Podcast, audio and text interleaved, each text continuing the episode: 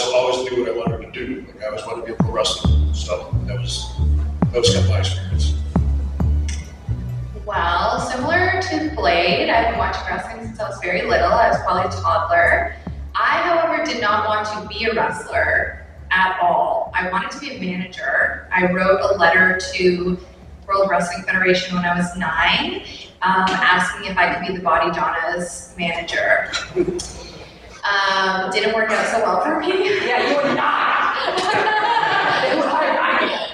Um, but I, I didn't see, I didn't want to be a wrestler until I saw Trish Stratus for the first time when I was in high school. And that completely changed my whole life. I, at that moment, I saw her, I went, oh my God, I didn't realize that women could not only manage, but also wrestle. And uh, when I was 18, the day of my 18th birthday, I signed up for wrestling school. Awesome. Uh, I literally saw the Road Warriors. That was literally it. I was like six years old and saw the Road Warriors on TV, and I was like, all right, some point in time, I want to do this. that was literally it. And I think like two seconds later, like uh, Jim Cornette broke his legs uh, falling down from the uh, scaffold. that was the first match I ever seen. Sorry, kids. That was it. So it's always a little fun question. Anybody from any era, if you could face, who would it be and kind of why? Uh, Shawn Michaels, 150%. If I could go back in like 1996 and instead of Bret Hart, it was me wrestling him in the Iron Man match. I thought you a lot. that would be the dream. Uh, mine would be, I'm a big Macho Man Randy Savage fan. So, Hell yeah. yeah, if I could wrestle anybody, I wish I could wrestle Macho Man Savage. Uh, I'm, I'm 44 right now, and my inspiration has always been Stan Hansen in his 40s. So if I could face Stan Hansen when he was 44, that would be sick. I Yeah, really would. yeah. I'd like to just beat the hell out of him. So you guys uh, debuted in 2017 in Pro Wrestling Rampage. Uh, talk about debuting there and, and winning the title. So we won the titles right away. World title. Oh, World championship. I got it. I didn't, I didn't pick up on that. But the first time they said Rampage, I was like, no, no, we, we debuted on Dynamite. yeah, you're talking about, Pro- yeah, PWR, and here, what's the name?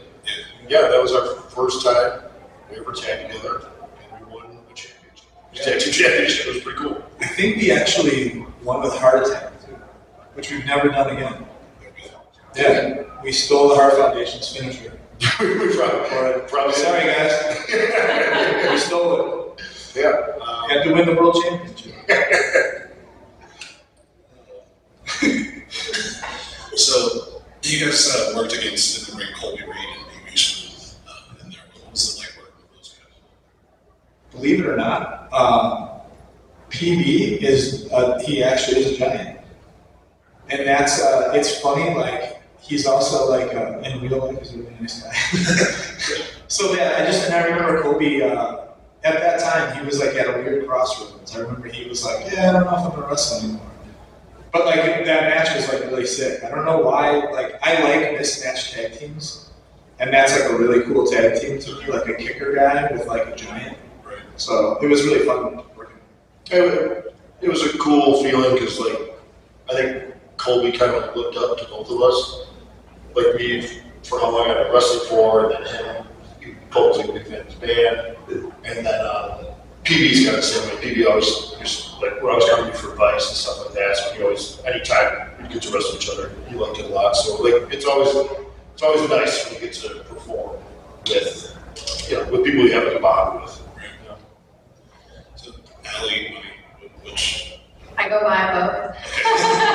so you started uh, out in the Indies in Canada cherry bomb, talking about working Indies in Canada and sort of where that gimmick came from. Well, um, I was named, I was given the name Cherry Bomb. I hated it initially. Uh, I was in wrestling school and I had pink bangs, had black hair and pink bangs. And my trainer was like, this is gonna be your name, Cherry Bomb. And I was like, oh, okay. didn't love it at first, didn't love it at first, but I fell in love with it. I fell in love with it and I kept the name uh, right up until I debuted with Impact Wrestling in 2016. And it was bittersweet to let the name go because, you know, I carried it with me for, you know, 10, over 10 years at that point. Um, but yeah, I wrestled on the Ontario indie scene for probably the first five, five, six years of my wrestling career was on the indies in Ontario. It was great. I loved it. It was wonderful. And you mentioned, I'm sorry, Sorry, very- like one of the first couple times I saw her on any shows in Canada, um, the Runaways doing some church. Yes, yes. I, I was, I wasn't even watching the match, I heard it. I knew the girls' match was on, I heard the song Cherry Bomb, I was like, oh, that girl Cherry Bomb comes out to this song. I was like, I just thought she was like a superstar. She's a superstar. This is because I was, I mean, I was thought she, had, you know, she looks incredible, and I was like, and she comes out to this song. Oh my god, this girl's amazing. And you had mentioned trainers, so I read a little bit that you guys train, you train, train staff, It's correct? like a, mainly, like all the physical stuff I do is through him. So it's like, yeah, like if I, I owe everything. I, I, I always say like uh, between Andy and then uh, there, we have a group of kids in Buffalo, uh, Puf, uh, Kevin Blackwood, Dave Garcia, anybody that I kind of like I put my name on that I got help train. Like he, he did get like initial training from a place in Canada in the late '90s, and even uh, all those kids I just mentioned got their initial training at Grapplers Anonymous, the school in, Buffalo, New York. But I like to think like I helped them. Like I mean, he, he did a lot. Of, I, as far as our training, a lot of his was like kind of like on the job training because he was touring so much, and plus it's like, you know, at the we used to do like 30, It's thirty, thirty-six. 36, yeah. So it's been like pro wrestling training. It's hard to train for pro wrestling in a board injury. So he can only really train so much because you know, he could get hurt for tour, he could get hurt for shows we had booked. So it was a lot of like on the job training. And then the same thing with with the, with the other kids. Like they, we just all started getting cars together and traveling. You know, I would watch matches or we would talk in the car. It was like, like I always, I always call it like advanced training. You know, as far as like psychology and, and that kind of stuff. Do you think, uh, you know, a lot of people say some of the wrestling, I won't mention the but that the art of storytelling is kind of missing. Do you see that in today's wrestling? I can you guys hear us okay, by the way? I was just checking. Okay. Um, this storytelling in wrestling, I, to me, that's my favorite part of wrestling. Um, you know, and movies are the same thing, it's, it's storytelling. Um, like we were talking about a little bit today, like, yes, like, like everything, wrestling has evolved. I mean, there's like a new, you get a newer, like faster style, but, and I don't think that's a bad thing. Um, I, I don't, I mean, I don't know, I would, I wouldn't say that storytelling is gone. I don't think storytelling, I mean, maybe you see a little less of it than you used to. I don't know if I really agree with that. But there's still like, I don't, I don't think that it'll never go away because that's the main, you know, I, I don't know, I guess maybe to, to try to explain it to you guys, we, we think, like, us as wrestlers try to think of storytelling of, you know, let's go say, let's say me and Andy go out there and have a match, and we do all this like high-fi and flashy stuff, and the crowd's watching like, oh, whoa, hey, hey, hey. But then it's easily forgotten, you know, sure they're excited in the moment, but then it's, the, the crowd's easily, easily forgotten about that. You know what I mean? Like they, they see more matches, or they go home and they watch TV, but with storytelling, like you're saying, that's the stuff that like people, you know, they can see. I'm trying to think of an example, like, uh, Right here, dude. no one remembers anything about the physicality between Macho Man and Jake the Snake until he pulled a snake out and it bit his arm. Yeah, and you know, we're still talking about that Right? in twenty What happened before that? Does anyone know? No. Do you remember he got bit in the arm by a snake? Yeah, that is, that's exactly it. Storytelling is the stuff that grabs people and keeps them invested. You know, I mean, that's, that's the big difference So that's why, that's why I'm saying, I don't think storytelling will ever go away because it's a major part of wrestling. And it, it- what's cool now, like, I think what's different about wrestling now than it is than it was like back in the day. when Most were like, you kind of only had like three types of wrestling at that time, and it was like Memphis, where you were always going to get stories, and in New York, you were to get like stories, but the dudes were giants, like they were just monsters. You know what I mean? Like, and it was kind of cool, but you you, I mean, back then, you had to be in that area to watch that stuff. You had to be in those territories to watch stuff. The cool thing about pro wrestling now is it's it's just another form of media done just physically, where you can go and watch a high voltage match like a heavy metal song, watch some like GCW match with like luchador dudes just flying around and going, you know what I mean, like doing stuff like that. It's like it's something that's that's like wasn't around back then. You had to seek like seek that stuff out, and then you'd have to like almost make weird playlists of like these, you know, where it was just those matches, but then like the tape would run out. Now you can watch any type of wrestling you want, any form at any time. So it's like it's insane that if one story can capture your attention like past all that other stuff. Like that's you know what I mean? Like that's what people remember. You're not gonna remember the Giphy thing, but you're gonna remember it that day, and that day is gonna be sick as hell. Like those gifts are amazing, and I'll watch every one of them. But like every time I watch like a super gift, I go and watch the match, and I'm just like, oh man, there's no like, they're just there's no there's no story. Like you're not getting any context to it. But it's also sick to watch for that second. That's what you want to watch. It's like, you know what I mean? It's like another form of like music or movie where you can watch luchadors do crazy stuff, or you can watch like, like the other day, Jungle Boy and Ricky uh, Starks had like a match that was like, they told a great story. You know what I mean? And then the match finished. And, oh my god! You know what I mean? Like, we didn't start here. You know what I mean? It's it's great. So That's yeah. like- Sorry, I went off on a tangent, but I love wrestling. No, that's like, and that's one of the things I really enjoy about AEW is, you know, we put out a product where there's, you know, you'll see Darby and Jeff Hardy do the match they had on Wednesday. You'll see Suzuki and Joe do like a Japanese style match. Like there's all these different types of matches and styles of wrestling in one program. I think- And I think that's, I think that's, I think that's awesome. So Ellie, you uh, talked about signing with Impact, um, and you were two-time knockouts champion. Uh, talk about that if you could. Yeah, well, um, when I signed with Impact, that was my first television contract. And I actually took a selfie of myself after I signed it, and I had like tears in my eyes. I was like so excited. I was like, I can't believe it's happening. I loved TNA. I loved TNA. When I was training with, when I became a wrestler, I was working the indies. The women's division in TNA had really like blown up, and Gail Kim and Awesome Kong, and it was just, it was a great time for women in wrestling, and I, I just admired the knockout so much. So it really meant a lot to me to then, you know, sign with Impact. And I won the first, I won the knockout title for the first time as a fluke, and uh, I was I was gonna say, two times that you won were like very different. yeah, they were very, very different. So the first time I won them, I was Maria Kanellis' assistant, and I was knocked out and fell on top of the girl, and uh, the ref counted one, two, three. Uh, T- TNA Impact loves doing the this person has no idea how to wrestle angle. Cody Yes.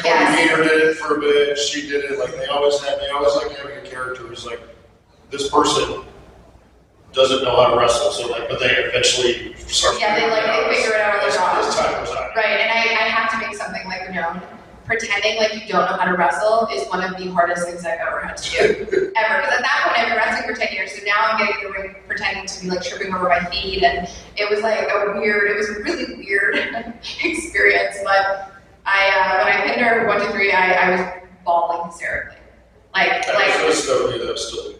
I, I want to say Earl Hebner was, a- was the rep, and he lifted my arm, and I was bawling my eyes out. Because even though it was kind of silly, the setup for it, it was still such a huge moment for me because when I started wrestling, I never thought I was going to go anywhere, ever. I never, ever did. I, I, it just seemed like an impossible mountain that I was never going to climb. I never felt like, at the time, you know, divas, like that was sort of the, when I came in at 2004, like diva, the diva era had kind of started, and I just didn't feel like I looked like that at all. And it was just, it was a really weird time in wrestling, uh, being a female, and being a woman, you know, it was just weird. And so I never thought I was gonna get to anything. And then when it happened at TNA, it was such a big deal for me. So my whole experience at Impact was was so good in terms of like I learned how to work in front of a camera. I got to work with incredible talents, incredible women, and and learned so much. I learned so much from Maria. She was she's such an incredible human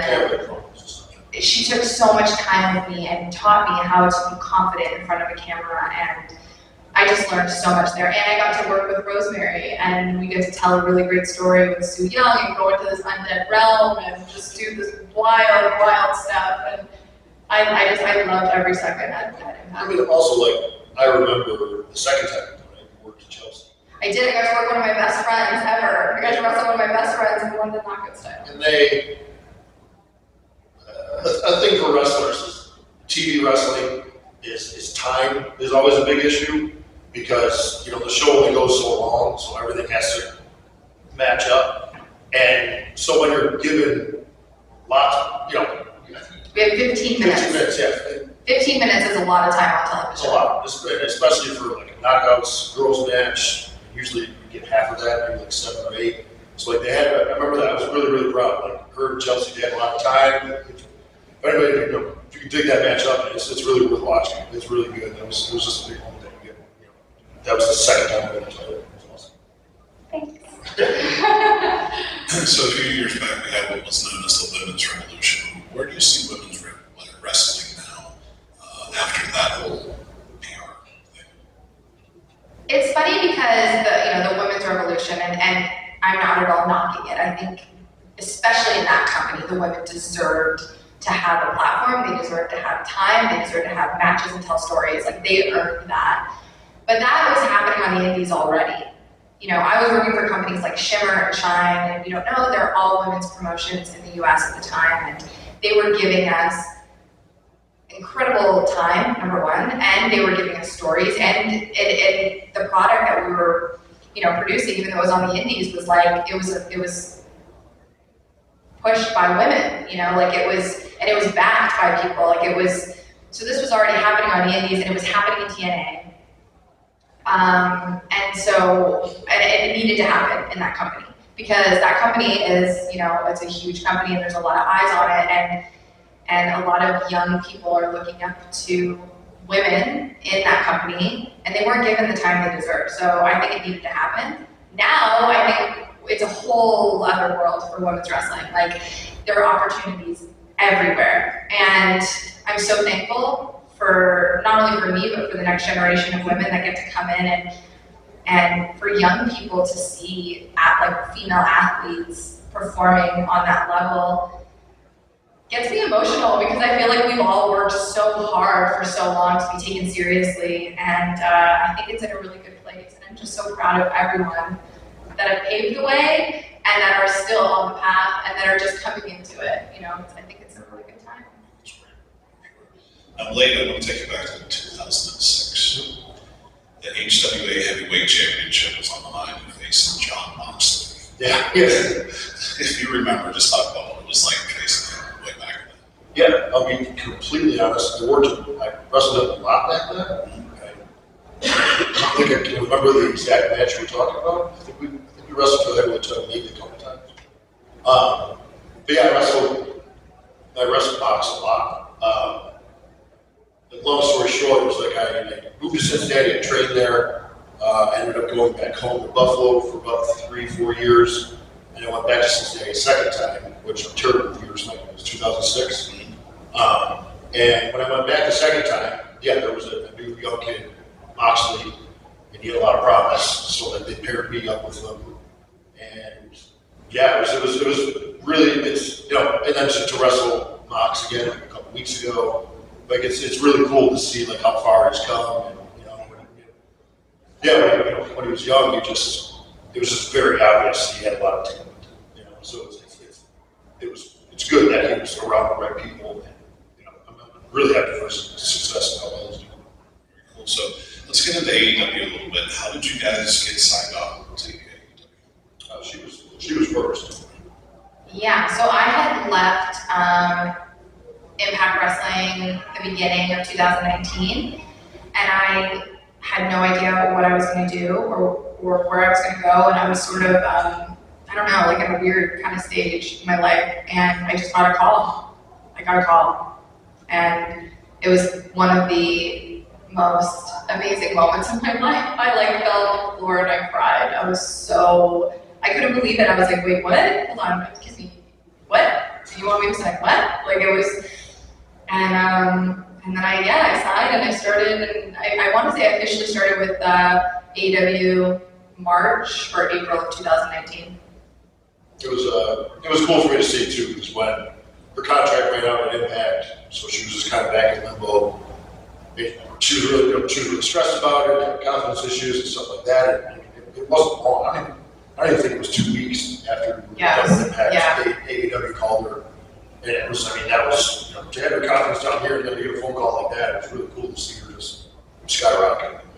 Yeah, yeah, it was definitely a game changer for sure. And then with, with us, it was pretty much me and him started doing some stuff on the indies together, and we kept, you know, we kept evolving more and more. Like he came up with the names, which were Blade, we started working on character stuff, and uh, we were really, really good at uh, Beyond Wrestling, A C4. a lot of places let us be the road warriors. Yeah, So like we would just go in and just like, like C4 Wrestling in Ottawa, we're just like, yo, the place is yours. And it was like you'd go there and you just they would pair us up with the Animals, and then we would just be like going around in the crowd, just throwing chairs at each other, and like they they- like a lot of those companies, like I think saw the potential of us as almost like the new like almost like outlaws, you know what I mean? Where like we would come in and it's like everyone always thinks like horror and stuff like that when they think of the name or whatever. But like if you really look at it, it's kind of like like Doc Holliday and Wyatt Earp or like kind of how like that don't but like a Frank Miller version of it. Anyways, so like you know, then they would like allow us to do the things that like we needed to do to be seen, and it was like oh my, it, it- and it was almost like like they all talk to each other and like just let them do their thing. Like like just let them go in there and just have the matches they want to have.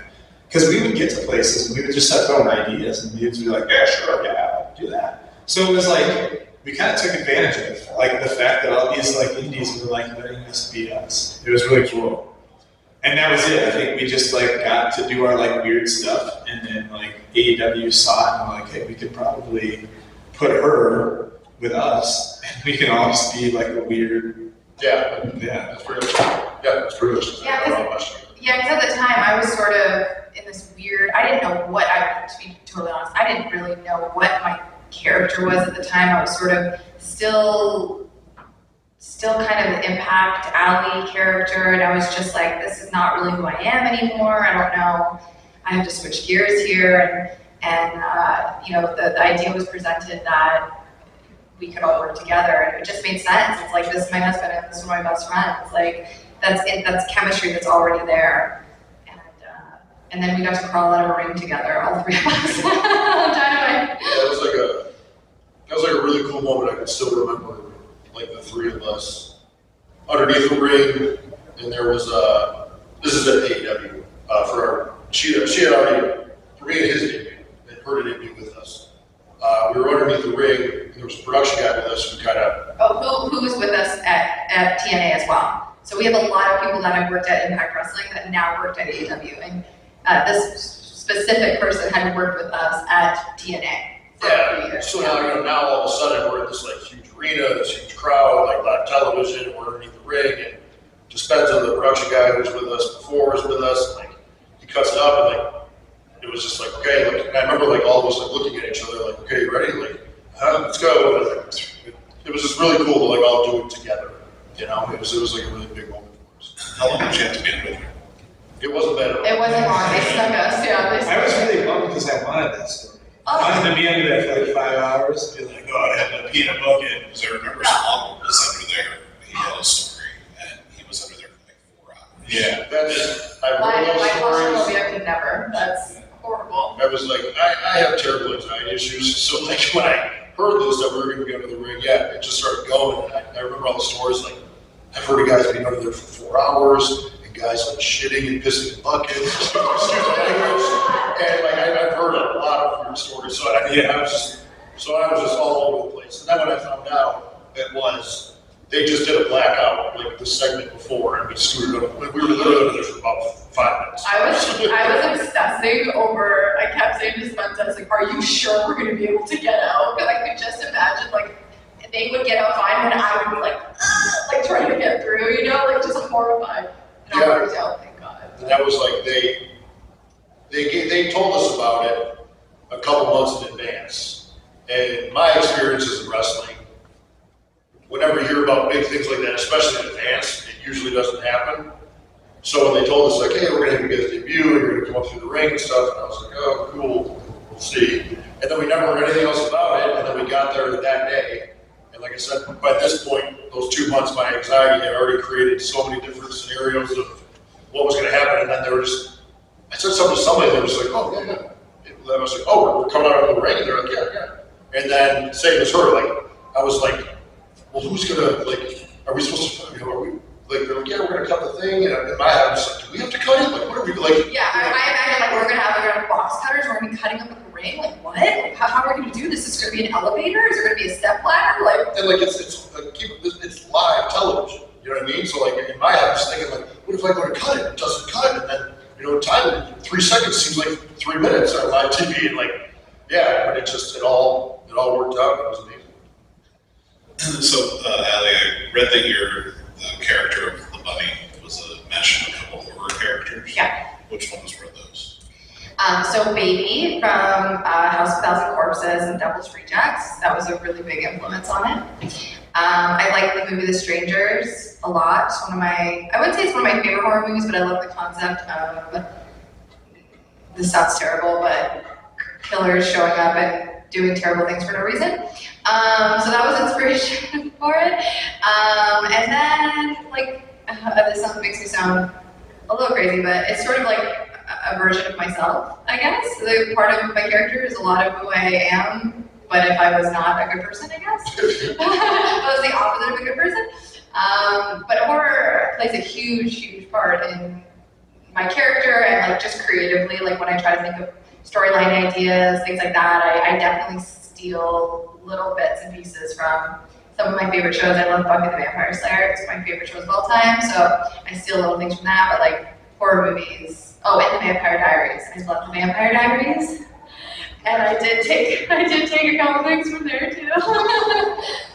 but yeah, I, I try to like get inspiration from mostly horror movies. So, uh, Bash at the Beach, you guys faced DDP.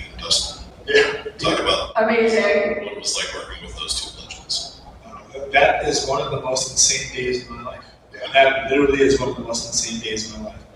That was the, that was the only show I, I only missed two shows for my band every time I died. Like I only missed two shows in 25 years. And one of them was to wrestle DDP, and then the other one was Tomohiro Ishii, like, which is one of my, like, both, you know, I like both of them in different ways. So, like, that one was wild because the band was in Paris, France, and I was like, they're, I'm like texting them, like, hey, is everybody there? Is everybody safe? Like, doing things that I shouldn't have been doing, like paying, trying to pay attention to that match. You know what I mean? They did this weird thing where like DDP wanted to fly. We, they flew us down to Atlanta, and we like worked with DDP a little bit in Atlanta. But like the flight got messed up, so we showed up really late. We showed up. So when we got there, we just kind of like did like two things, and then like went back to the airport. Like it was, it was really weird. Um, that whole day is it's it's the most insane thing. Like he wanted to do a dive in the match too, so we were like, all right, there's that. and you're like, you never did that once in your career. And then he's like looking at us, you got you got me right, you got it, you got it right, bro. Yeah, yeah, yeah, we got you, we got you. But yeah, it was it was just an insane day. And then like that was the show that we got signed. Like that was after that show. Oh my And- god, it was. Yeah, and I had to get on a flight to Denmark. So like I had to like get up early and like that night, oh yeah, I tried to buy a dude a dude had a pair of cowboy boots that were made by Adidas. And I was like, dude, I'll give you any amount of money you say right now. Like I want those boots so bad. And the guy who designed them gave them to him, so he wouldn't give them to me. And I was like really mad. Anyways, but we were at this bar after for a really long time. We were with the guys or whatever, and like there, we had no plans after that. Like they weren't like, hey, like after this match, you know, you're gonna go into this thing with someone. It was like the first time we're like, we had nothing. And like I remember the match like ended, we're at this place, we're like eating, and we're like, oh, it was good. It was good. Yeah, maybe the breeze Was, back. was Miami? Was it Miami? Yeah, like you're going into you're going on tour now, so you know, like, you know, we'll see. We're gonna be here when you get back. I was like, okay. And then like around two in the morning, Nick Jackson and Cody like grab us and like pull us aside and like, hey guys, we're gonna be like full contracts. Is that cool? And we were like, what? And like it was such a weird call home, like at, at like two in the morning, like, Hannah, uh, I, I'm uh, I'm working for this wrestling company now, like full time. So we got to figure that out. I got two full time jobs. All right, we'll talk about it when I get home. All right, all right, love you. Yeah, it was just that, and then I went to Denmark. It was like I, I, I played guitar for three weeks. I just, I want to like extend off, because I, I, I forget about this stuff, and that was, do you have the date of that, uh, Bash the Beach show by any chance? I do not, okay, right. I should- We'll, I we'll, should- we'll find it. It's on, I it's on should- cage, cagematch.net, I'm sure. I, I, sh- I should know, because that is the day I finally got signed after twenty years. But, I don't know, I mean, if anybody could use this in their own life, like, he, you know, the stories we were just telling, when AEW originally brought us in and we came up to the ring and stuff like that, they didn't sign us to contracts right away. It was just kind of like, hey, you guys come in and do this thing. And then I was like, hey, can you guys come back next week and do this thing? Okay, cool. We'll come back next week. And like, so like he was saying, like we, we weren't really sure if it was going anywhere, like how we were doing. And then we did the stuff with DDP, and you know, my negative brain, of course, just went to like, oh, okay, well, we're gonna take diamond cutters and then, right off into the sunset, that's it. Um, and then for any for him to even to even get there, like you said, like the band was playing in Paris that day. What was it? That was the first show you ever missed. That was the first show I had on this. Yeah, he was 25 years. yeah, so that- he's the only member of the band that never missed a show. That was the first show he ever had to miss. Uh, to then, as we said, wrestle DDP and then fly internationally like the next morning. Um, and you know, after the match, everything went well. And then, you said, we were we were at the restaurant, and then finally Nick and Cody like waved us over. I mean, that it's to me, it's it's strange because I just you know, I've been building up that moment in my head for so long. Like when it finally happened, like I didn't, I didn't cry. I didn't like, I wasn't overjoyed. I was just kind of like blank and just like, holy shit, this is like a real thing. Like, oh my god. And I mean, he actually pulled me outside. I was just like, hey man, we got to take a second here. This is a big deal. You know what I mean? Like, So it was, yeah, that was, and like I said, I should really learn that date because that was a really, it's a really big day. But as I, as I was saying, it's just, you know, if, if you're, you know, if you're trying, if you're going for something, you know, you're gonna hear no a lot. But if, if it's, if it's something you're, you're really, really passionate about, it's something you really, really want, and you keep going, I, like, you know, that old saying, the cream always rises to the top. Like, you can, they can only deny you so long. And it, you know, that day, it just worked out for all of us, it was amazing. And you had recently had a match with another Ohio Fan Fest guest, uh, Darby Allin. Uh-huh. Throwing him down the stairs, were you worried at all? We're just gonna break this man? Dude, okay, let me just tell you, like, as a pro wrestler, like, coming from something else and coming into pro wrestling, like, the similarities between wrestling and music, there's a ton of them. the one thing that never happens in music is someone asking you to hurt their body. So like Darby is a wild dude, and every single time we wrestle, I have to like go, "Are you okay with this?" And he will always confidently say yes. And I, at first, I used to feel really guilty if something had happened, and then you have to then look him in the eyes and see he is totally okay with it, and go, "All right, dude, that's what we're doing, man. All right." And it was like I, I was a this is sounds I was a little too safe with him. I think I could have thrown him a little harder after watching it, but I did throw him downstairs. yeah, it was wild. He's he's he's probably my favorite person to wrestle. Like we we have a really good give and take from each other. So So, and that was when, because when you threw him down the stairs, just before that, Oh uh, Jeff Hardy had I can't. Hogan Pro Wrestling, like taking my head and like, put it into a wall. But I was really, I mean, I'm doing like ECW stuff, crowd rolling with Jeff Hardy. So I was just really excited and I shoot, put my head into the wall, and I had a scar, but busted my head open. Yeah. So he, Oh, basically, I went down the stairs first, me and Jeff, and then he threw a Darby down the stairs. And As he's walking down the stairs, he saw blood all over the Dude, floor. from the my- worst thing you and he thought it was. Darby. Like, oh my god, I, I, I killed Darby. I literally thought I killed Darby. Yeah, I forgot to tell you guys that. Yeah, that's just, I came downstairs, and there was just blood everywhere, and I'm like, I, I remember, I think my move has happened, I did this with Moxie the other day too, and I think I, I think dudes are bleeding. I just roll them over and then step on their throat, which is like a, a weird thing to do, but then I'm like assessing them at that time. So it's like, it looks menacing, but really I'm going, dude, are you okay? Like, I want to know. Um, and then I remember walking down the thing, and I remember like like throwing Darby over, like putting my foot on his throat, and being like, "Are you bleeding?" And he's like, "I think so." And I'm like, I look up, and now this is a really messed up thing because he's my best friend. You look up, and you just see him pouring blood out your head, and you go, "Oh man, okay, good." That's sweet. and it's just yeah. And then I remember slipping on your blood. yeah. I don't know if we should be saying all this. stuff.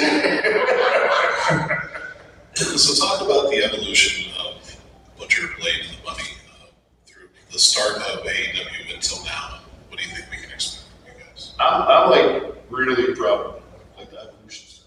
Like I, uh, there was a graphic for our match tonight on Rampage, and just I just thought about it, like the way me and him look compared to like when we first were starting on the Indies, and, it, and it's you know it's not to, to discredit how we looked when we first started. Like I've enjoyed all of it. It's just I, I think it's really cool like how much we've evolved. I mean, people tell him all the time. Like, he he had he had a match with Moxley. He wasn't happy with his cardio, so we just started working hard and dropped a lot of weight, and then I was putting weight back on. And I mean, like all, all of us, we just I, I really think we've we've evolved in like the last three years. You Yeah. just yeah. Go ahead. No, I was gonna say, I feel like we're all co- much more comfortable and confident in ourselves, and I think it's reflected in our work and our presentation and, and all of that. I think you can, I think you can see how hard we're all working on ourselves individually and how much we support each other as a team. Um, and I think, I think creatively, even though we're, we're a team and we look similarly, each of us kind of brings our own like twist on what we feel the butcher, the blade, the bunny are. You know, and I think you can kind of see that when we come to the ring. We don't we don't quite look. I think when we first came out together, we were all sort of we looked kind of the same. Like we kind of had like a uniform, you know. And now I think we're at a point where it's like this is what you look like, you know, with your with your glasses and the whole right. And this is what you look like with your leather. Like one day he just came out wearing a leather jacket. Dude, this is the this is the thing that's like really cool about our job is that no one talks to you about that stuff. Unless you want to. Unless you want to. Yeah, if you go to like someone and you say like, "Hey man, I got this idea," blah blah blah. You know what I mean? Like, like who's it? Like, and it's it's like like a higher up will tell you like Maybe not. Maybe like mm. like that, but like no one's really pulling the trigger. There's a lot of creative freedom. Yeah, we have a lot of creative freedom. Like a lot. A lot. I I like hurt myself. I tore my bicep. I tore my right bicep in November, and I had time off. And in that time, like my band broke up, and it just was like whatever. It just wasn't a great time. so I, I sat at home and I got to watch them wrestle. And it's different when you're like there and you're like outside the ring feel it and you're in a ring and you're like you're thinking about the match and you're thinking about you know the ways you have to sell yourself while you're doing this stuff and like you don't really pay attention to like the motions unless something like gnarly happens. You know what I mean? Where like you weren't there for a part of the call and like something happens where like, you didn't expect it in real life. But like when you're at home and you're watching like two people who have like helped train me and you're watching them like currently work and you're going, oh, this is the stuff I haven't been doing. Like I'm seeing the aggression that Jesse's pushing out. I'm seeing the aggression that Allie's throwing out there. And like I can then go, oh shit, I need to be on that level. So like at that time, like she was like literally wrestling for like the title and shit. Like, she had like a gnarly run when I was injured. And then he had this gnarly run when I was injured, where they were both wrestling singles matches like every night, just kicking ass. And all you do at home is you just collect that data, you collect the data, and then I was like, all right, I need to be the super monster. I understand now. You know what I mean? Like I got it. Like where I was like, okay, the super monster is that dude that like in my world is the guy down the street that like works on the car that everybody says is like on coke and has like wild dogs and you know what I mean? Like you don't know like Mom, that, just stay away from that house, all right? I don't know what happens there, but that's it. And I, I came up with this like new character. And there was a night where we were outside hanging out with Tony Khan, and I just looked at him and I was like, dude, I'm gonna be the coolest wrestler you have there. You have no opportunity to not book. Wait, wait until you see what I do. And it was it was kind of cool, like that he gives you the opportunities to do that. And it's almost kind of like he gives you the opportunity to fail, which I think is like the greatest opportunity. If you get anything from this, failure is not what you think it is. Failure is just a part of the success. That's the first part. It's very important. So like, you know, you can do something and you can fail. That's amazing. That's data. That's someone telling you something doesn't work. That's great. All right, I'm gonna take another crack at it. And that was it. And it's just literally trying to be a super beast. That was it. I wanted to be like the nasty dude down the street. And I feel like, like because we all trust each other so much, like Bush didn't need to come to us and be like, "Hey guys, listen, this is what I'm doing with the character now." So it was, it was just, this is what he's gonna do. Okay, Yeah. I, I trust that he's making a great judgment call on his character, and I, and, but he's still part of the Butch and It's Blade. always gonna make sense. Yeah, exactly. Because I know you're looking out for all of us, all three, always. We're always looking out for each other, no matter what direction we're going in. It's it's we're you know what is it? What do the three musketeers say? All for one, one for all. Yeah. Yeah, that's it. But like, um, I think that's one of the funnest parts of our characters is that. I, I don't know, I feel like sometimes in pro wrestling, people can get a little carried away with things making too much sense. Um, and you know, some stuff we do, it doesn't have to make sense. Um, like I, example I'm thinking of is uh, during the pan, uh, you know, during the pandemic. Obviously, it was like strange times. Nobody was going on, especially with, with wrestling and entertainment stuff.